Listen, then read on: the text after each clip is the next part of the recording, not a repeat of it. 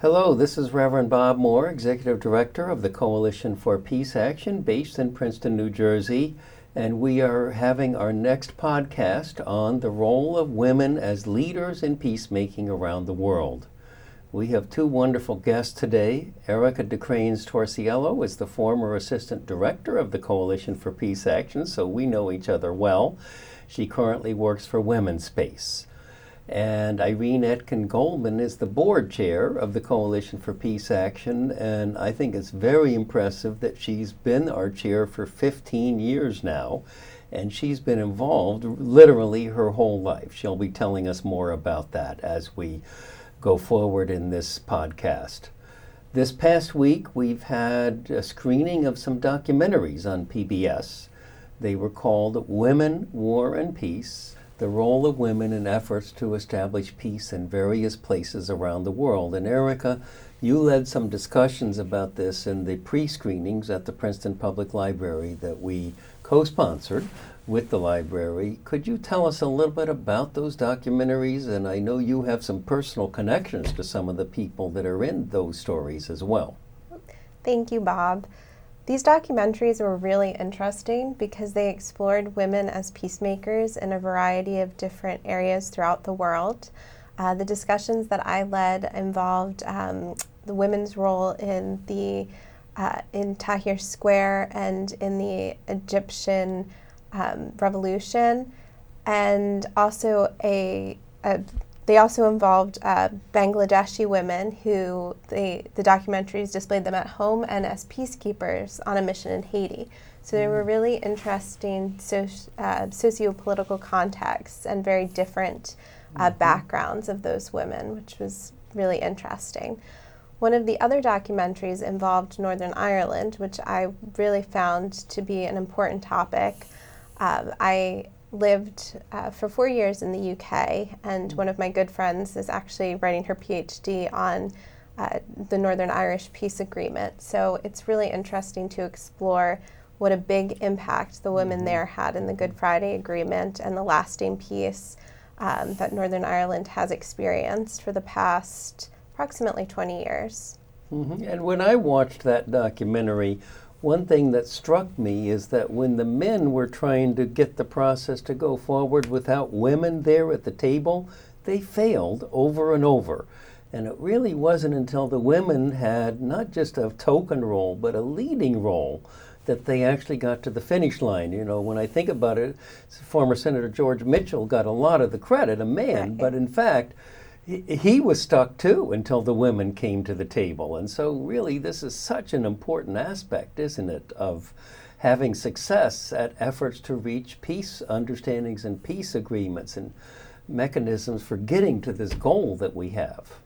Yes, and the Northern Irish example is a really good display of women really taking a lead role in a context where they it was particularly challenging for them to do that.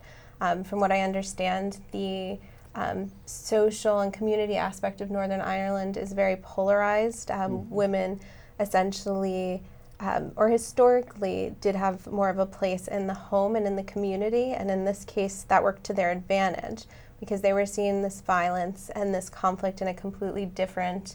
Um, in a completely different aspect than their male counterparts. And I think that's why they felt the need to get so involved in this process. I'm a strong believer that uh, women are not naturally born better peacemakers, but that their role in society and how they've stati- how they throughout history have been placed in a certain role that's usually more community and family oriented gives them a unique perspective that really helps with long-term peace. So it's more of a social aspect.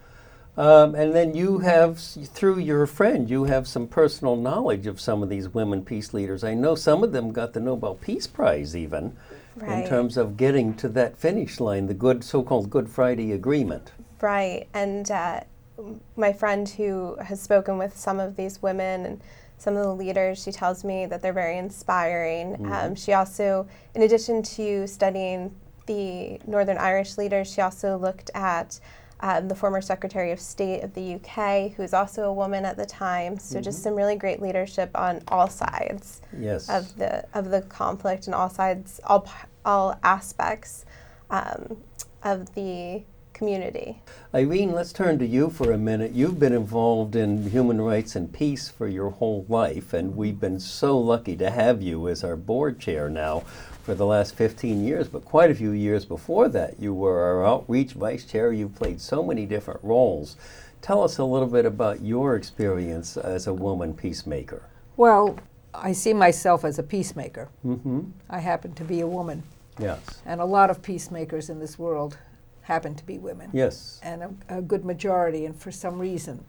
What is it? Uh, what is it about women who perhaps see things uh, see things a bit differently? Mhm. Um, I'm one of four daughters, Ah. so I Okay. grew up in a household of women, Wow. and every and ha- wonderfully, my parents were were both whatever you want to do, and there was no Good. there were no boundaries. Um, and, Yes. and so I went forward and uh, going to Douglass College, a women's college at Rutgers University Mhm. also a wonderful experience. Mhm. And seeing the change in women, uh, I entered in '61 with white gloves and and pro- Yes. we had to wear certain clothing. And by the end of that year, we were in blue jeans and torn cutoffs and and uh, Sounds a lot more comfortable. Right, and had a, an inspiring dean, Dean Ruth Adams, who was Mhm. brilliant um, Mhm. in bridging that period of time. Mhm. The '60s were Mhm. an interesting time. Yes.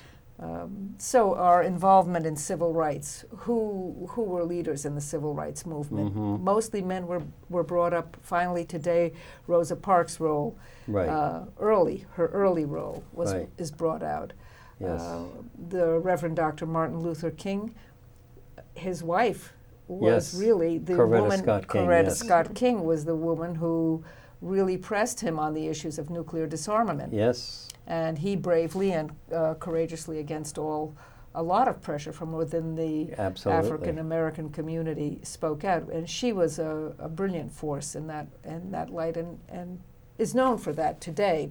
And I see our in our in the many organizations in which um, uh, I take interest um, even new ones that are starting up where perhaps they started out with um, I'm thinking of one in particular. I won't name it. It's a uh, because it's a wonderful organization. Started out with mostly men Mm-hmm. at the top, and when those of us who were involved in the beginning, uh, we women pointed out, uh, you're heavy heavy on the male side here. Mm-hmm. Uh, immediately turned around. Yes. Immediately invited a women's coalition to it, and um, and now that organization is is beautifully run by women, by men, uh, with great leadership. And, Uh, and if I could just interject, in a way, the history of the Coalition for Peace Action, I've been here for most of its history. I've been here 38 years. It was founded one year before I came. But when I first came, it was mostly men who were on the board because it was composed of clergy mostly, and it was still mostly male clergy in those days. And I'm glad that we've evolved over the years to have a much more balanced board. I think we're somewhat, probably a little bit of a majority of women on our board now. very wonderfully uh, uh, on our board and, and among our assistants to uh, directors to the Coalition for Peace Action, we've found I've been privileged to interview on those occasions when there's been a change. And the impression I have of the women candidates for the job is Right. that they shine. Uh, Erica was a great example of that, of, of you. such a, a person who uh, came to us. And today, Nikki Van Aller is, is, Right. is one, doing a great job. Absolutely. And so, as soon as Erica left to, to Yeah. take her other job, she right away came back and became a board member. Yep. Absolutely. Very happy to be And, a board member. Yeah, because the young people on our board, uh, Yeah. uh, Nikki and Erica, and now Kristen, Kristen, is yeah, on our board, mhm. Uh, sort of breathes a, a breath of fresh air and Yeah, and Kristen, just so our listeners know, is, is Kristen Palladino, who was our intern from Rutgers.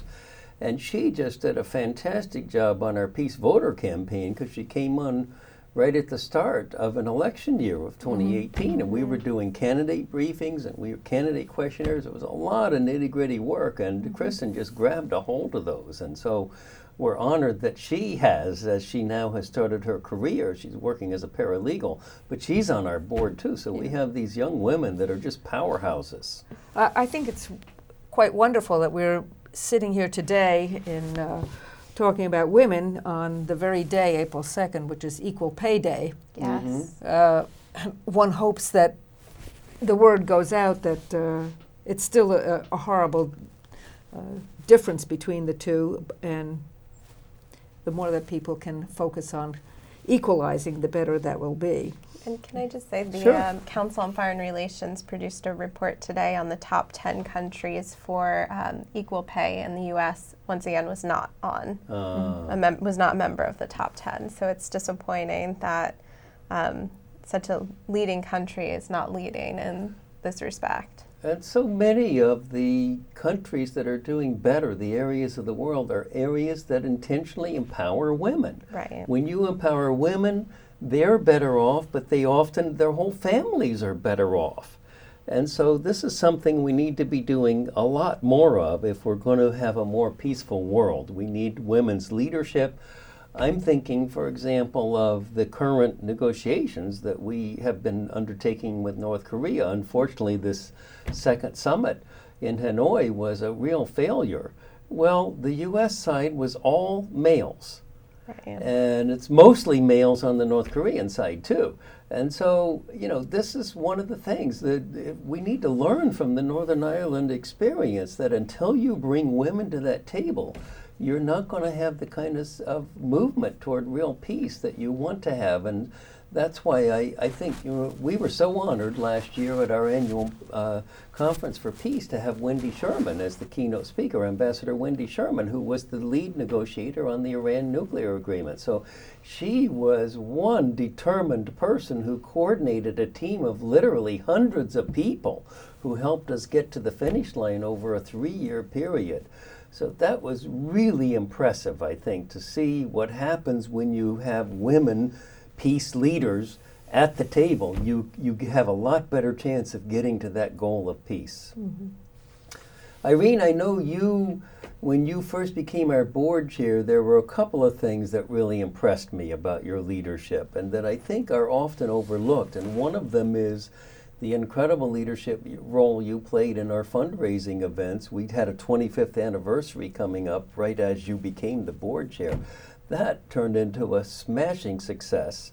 And then another one was soon after when you saw this group of Muslim and Jewish comedians Oh, that from was Canada uh, that was called the Mideast Optimists. Tell us a little bit about Oh, those. that uh, shortly after 9/11, uh, there was an article in the New York Times about a group that was appearing mo- just months after the event in Canada, and they were called the Mideast Optimists, Muslim and Jewish comedians.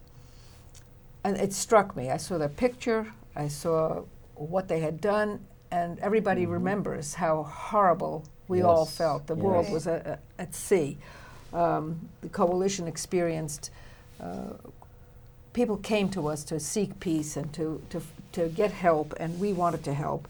Right. And I thought, well, if you can find laughter, if you can find some element of laughter, uh, that will relieve the tension. And so I got in touch with these, this group.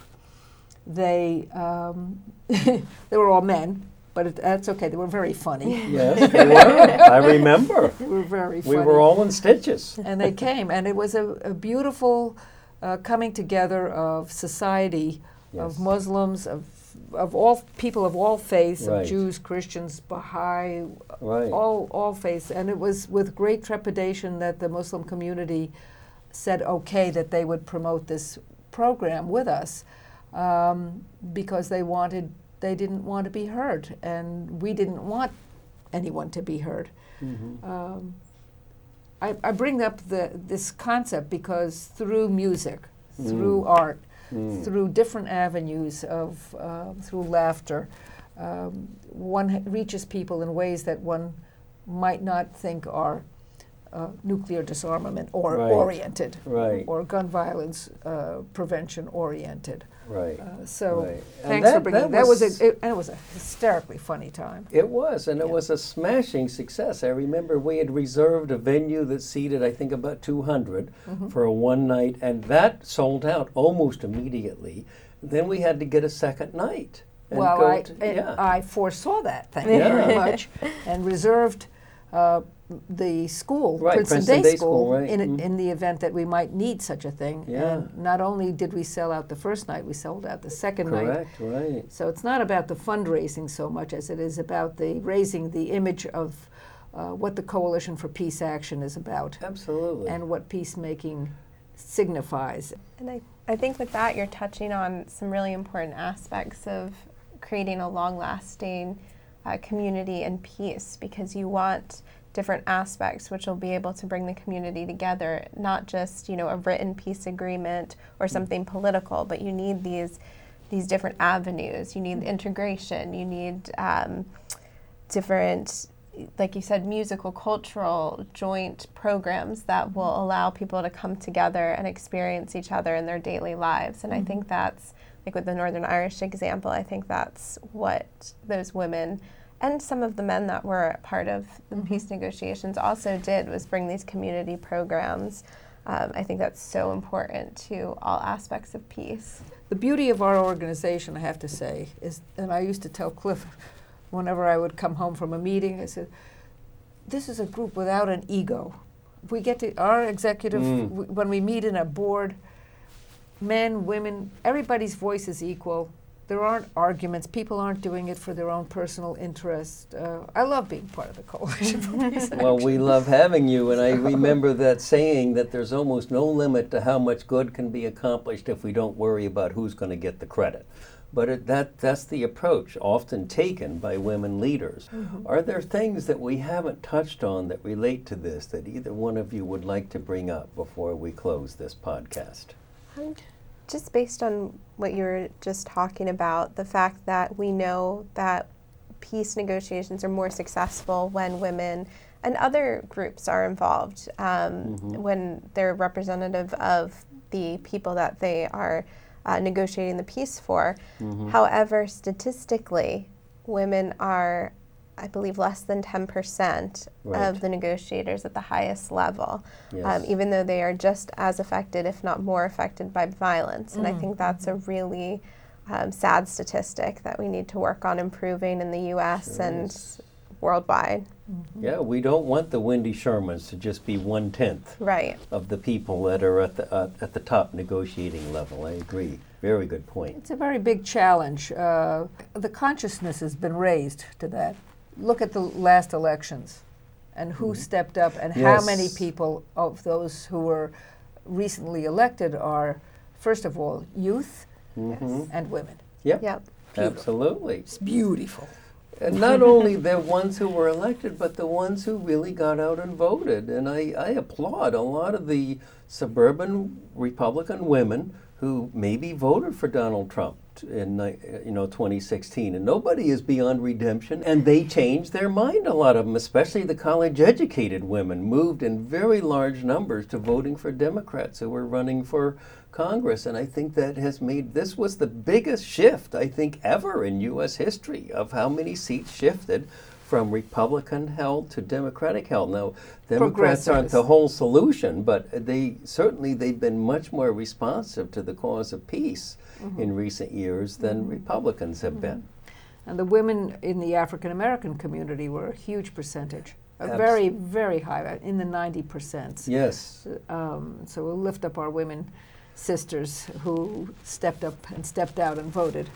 Yeah, and now we see more and more of the candidates running for president are women, and so it, you know that last glass ceiling hasn't been broken yet. But I am confident that one of these days soon, because they are top flight candidates. Well, don't you think that the conversation, when you have that many people out there running for, for in a primary, uh, the beauty of that is the the the, pro, the the different projects that they want to put forward, their Yes. programs, and um, and I think it will be helpful, uh, Yes. no matter Yes. which one of the men Absolutely. or women is uh, selected.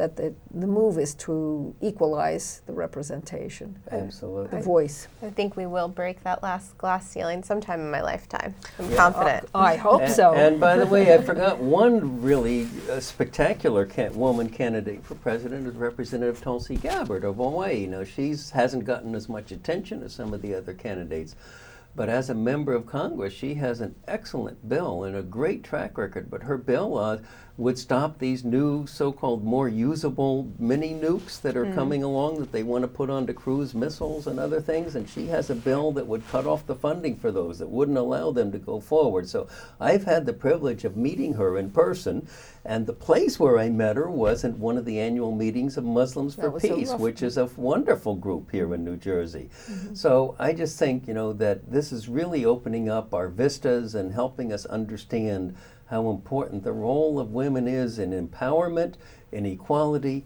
but above all, we're commenting on that today in terms of peace in the world. Again, thank you both so much for being with us, and I want to also end uh, this podcast by thanking our producer, David Crow. He was the one who came up with the idea of doing these podcasts. We're really grateful to him, but also George McCullough and Princeton Community TV, which so generously is sharing their studio with us for this podcast. And tune in, go to peacecoalition.org to find out more about our important peacemaking work. We hope we'll see you, talk to you again soon.